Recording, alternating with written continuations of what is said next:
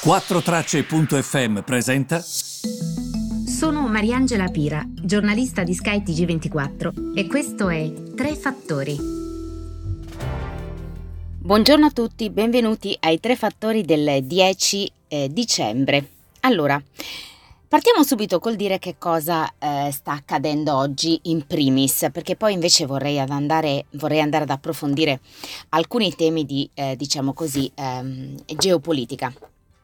Allora, la prima cosa a cui stanno guardando i mercati oggi è ovviamente il dato sull'inflazione.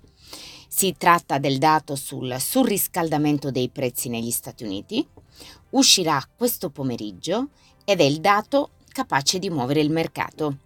È un dato importante questo eh, sull'inflazione americana, perché eh, evidentemente se le aspettative, se il consenso sono corretti, il dato dovrebbe essere molto elevato e dovrebbe addirittura raggiungere i massimi degli ultimi 40 anni.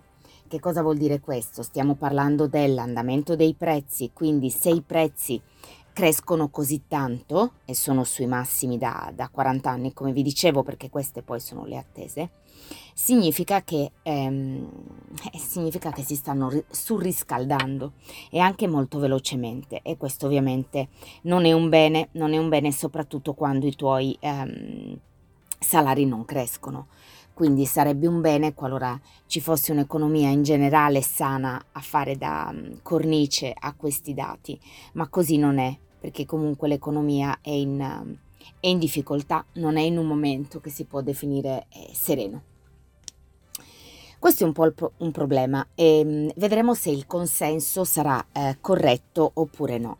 Eh, Wall Street, guardiamo ai dati, si aspetta che comunque l'indice guadagni un più 0,7% rispetto al mese scorso. Questo eh, significherebbe più 6,7% rispetto a un anno fa. Stiamo parlando evidentemente mh, di novembre, quindi eh, se eh, il dato di novembre crescesse dello 0,7% rispetto a ottobre, sostanzialmente di questo si tratta, salirebbe del 6,7% rispetto a novembre 2020. E ehm, se escludiamo la componente cibo ed energia, quello che è chiamato core, quindi l'inflazione core, l'inflazione diciamo il fulcro senza eh, la componente cibo e la componente energetica, dovrebbe salire dello 0,5% eh, rispetto a ottobre, quindi meno rispetto a un anno fa ovviamente, no? più 4,9%. Qualora queste stime fossero corrette, si tratterebbe del rialzo più importante dal 1982, giugno 1982. E ehm, l'inflazione core, quella che vi dicevo, senza la componente cibo e senza la componente energetica, sarebbe il tasso più elevato dal 1991. E, ehm, la Fed ovviamente sta già reagendo e reagirà di più a seconda della lettura di questo dato, ma di questo parleremo la prossima settimana quando la Fed si riunirà e ci permetterà di capire che cosa sta accadendo sul fronte ehm, eh, azioni per cercare di moderare questi prezzi. Di questo peraltro delle azioni della Fed, di come si può cercare di frenare l'andamento dei prezzi, ne ho parlato ehm, spessissimo nel podcast. Vi consiglio assolutamente di recuperare ehm, i podcast da questo punto di vista. Vi voglio parlare anche di un'altra cosa. Posto che la questione ucraina-russa è sempre al centro dell'attenzione perché Biden ha promesso al presidente ucraino che assolutamente sarà con loro, al loro fianco, qualora ci fosse un'invasione della Russia, quindi c'è da dire, da dire questo, io vi voglio parlare quest'oggi del Nicaragua. È perché ehm, il Nicaragua, eh, sappiamo tutti, ha avuto una storia sempre molto difficile. Vi ricordate i tempi della rivoluzione sandinista, quando si voleva abbattere il regime dittatoriale di Somoza? Tra l'altro, questo, da questo punto di vista vi consiglio un libro, mm, ve l'ho consigliato credo anche nelle mie pagine Instagram a tempo addietro, di Gioconda Belli, La donna abitata. È bellissimo e vi riporta proprio... Mh, mm, parte che vi racconta il personaggio di questa Lavinia, una donna molto forte, molto, ehm, molto moderna per i tempi in cui aveva vissuto, ma anche spinta a un certo punto dalla passione, dall'amore sì, ma anche da questa idea di un Nicaragua diverso, quindi vi consiglio assolutamente di leggere La donna abitata. La donna abitata si chiama così perché un libro bellissimo, davvero molto poetico, e segue, segue un albero che vive proprio in casa di questa Lavinia e segue la vita di Lavinia. L'albero vede tutto da generazione a generazione, è una donna, è un... Ehm, è un albero calice, è una donna che comunque pianta le radici e ha visto quest'albero crescere tante cose, ha visto morire tante cose. Lei stessa perde le foglie e, e poi queste foglie le rigenera. È, è, bellissimo. E poi il capitolo successivo è sulla vigna, il capitolo successivo è, su, è sull'albero, il capitolo successivo è sulla vigna. È bellissimo, dovete assolutamente leggerlo, è un must. Dobbiamo però riparlare di Nicaragua anche nei giorni nostri perché ha sostanzialmente rotto queste relazioni diplomatiche con Taiwan e facendo proprio una virata verso Pechino, riconoscendo il Partito Comunista Cinese come eh, una Cina nella sua politica, no? Una Cina comprensiva appunto anche di Taiwan, riducendo quindi eh, questo bacino di alleati internazionali che aveva Taipei, appunto Taiwan.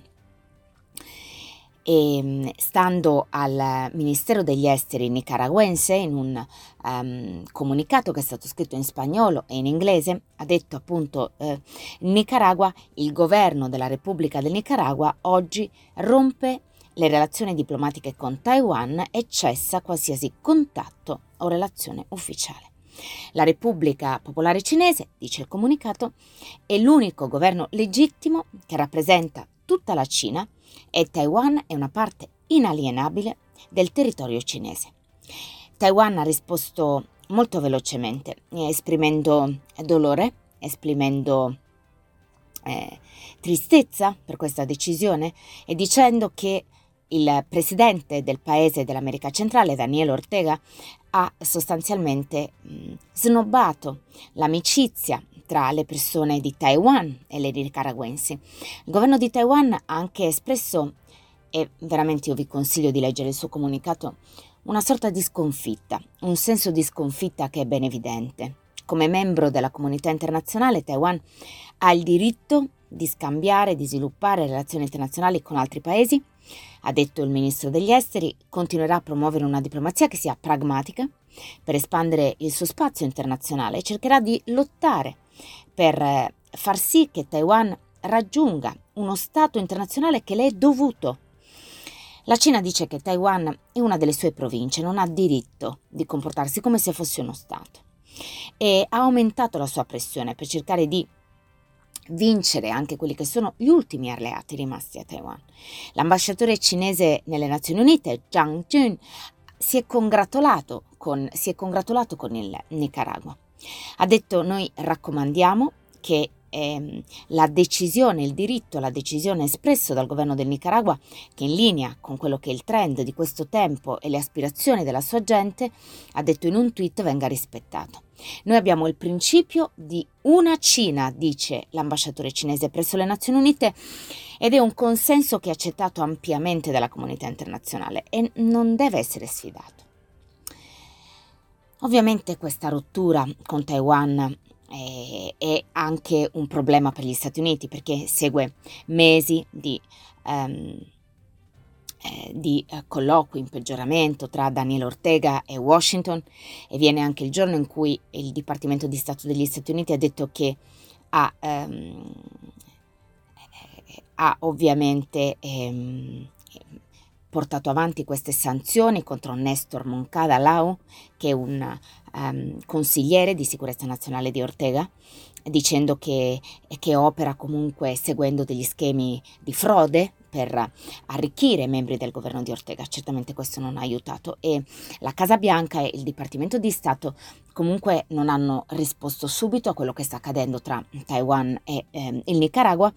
Lo scorso mese il presidente americano Joe Biden ehm, aveva, ricorderete, mh, espresso molto chiaramente quello che pensava di Daniel Ortega, chiamando il Nicaragua e l'elezione presidenziale nicaragüense una pantomima, e, mh, perché il, il precedente sostanzialmente, lo ricorderete, era un guerriglia marxista, ma era anche e soprattutto un avversario nella guerra fredda degli Stati Uniti e sostanzialmente ha vinto l'elezione per il quarto termine consecutivo ed è anche questo che non è stato visto insomma positivamente da chi ha guardato alle elezioni nicaraguense dal di fuori. Ehm, una, una, fonte eh, diplomatica eh, basata a Taiwan, eh, citata dagli Stati Uniti e, e, che conosce bene la regione, ha detto che la mossa eh, non era una sorpresa, data proprio la mancanza di leva da parte di Washington nei confronti di Ortega dovuta a queste sanzioni e che guardando ehm, Guardare da parte di Ortega alla Cina per aiuto, per supporto, è stato un naturale corso di azione e sembra quasi che Ortega ne abbia avuto abbastanza. Eh, ha detto um, questa fonte a Reuters, ripre- ripeto, ripresa anche da CNBC. Um, e questa fonte che ha parlato nello specifico a Reuters ha detto ehm, che non voleva essere ripresa, che voleva parlare in anonimo. E mm, l'unica cosa che vi voglio dire per concludere insomma questo approfondimento che era necessario perché spesso noi guardiamo a casa nostra ma dovremmo allargare il nostro mh, raggio d'azione come vi racconto spesso. La mossa del Nicaragua però lascia ehm, Taiwan con 14 alleati diplomatici formali, um, la gran parte di loro sono in America Latina e nei paesi caraibici. Um, e un, una serie di piccoli stati. Um, segue anche le minacce eh, da alcuni leader delle Honduras, per esempio, um, di rompere con Taipei e comunque da quando um, c'è stata l'elezione in Honduras lo scorso mese eh, il gruppo eh, che eh, circonda il presidente Xiomara Castro ha in qualche modo si è riportato anche indietro da questa decisione, si è allontanato da questa decisione iniziale. Vedremo che cosa succederà. Certo che però per Taiwan le cose eh, eh, proseguono mh, mm, molto difficili. E abbiamo in Cina la questione di Taiwan, abbiamo la questione di Hong Kong. Eh, capisco la Cina che parla di eh, One China Policy, politica di una Cina, ma io penso anche che ehm, la politica di una Cina vada anche perseguita se c'è il rispetto dei diritti umani di Taiwan, di Hong Kong, perché la situazione, raccontano le persone che stanno sul posto, comunque sta peggiorando, soprattutto a Hong Kong. E, ehm, cito quello che mi ha detto un operatore che lavora in un settore bancario nel settore bancario nello specifico, nella finanza si occupa di renminbi, che dice qui va tutto bene purché non si protesti. Io penso che questa frase dica tutto. Nel senso, f- finché lavoriamo e facciamo le nostre cose va bene, però se andiamo anche un pochetto oltre, insomma, le cose peggiorano. Ed è, credo, molto interessante questo eh, e ve lo propongo perché è una riflessione che ci dovrebbe far pensare. Bene, allora lunedì mi sa che parleremo insieme di inflazione perché vi commenterò il super dato, eh, però vi ho dato quelli che sono gli elementi che permettono anche a voi di leggerlo molto tranquillamente questo pomeriggio. E vi abbraccio, vi auguro un buon fine settimana. E per chi fosse a Napoli, eh, vi ricordo che potete ancora registrarvi perché stasera appunto ci sarà la presentazione del mio libro e incontrerò molti di voi, quindi sono molto felice. Un abbraccio.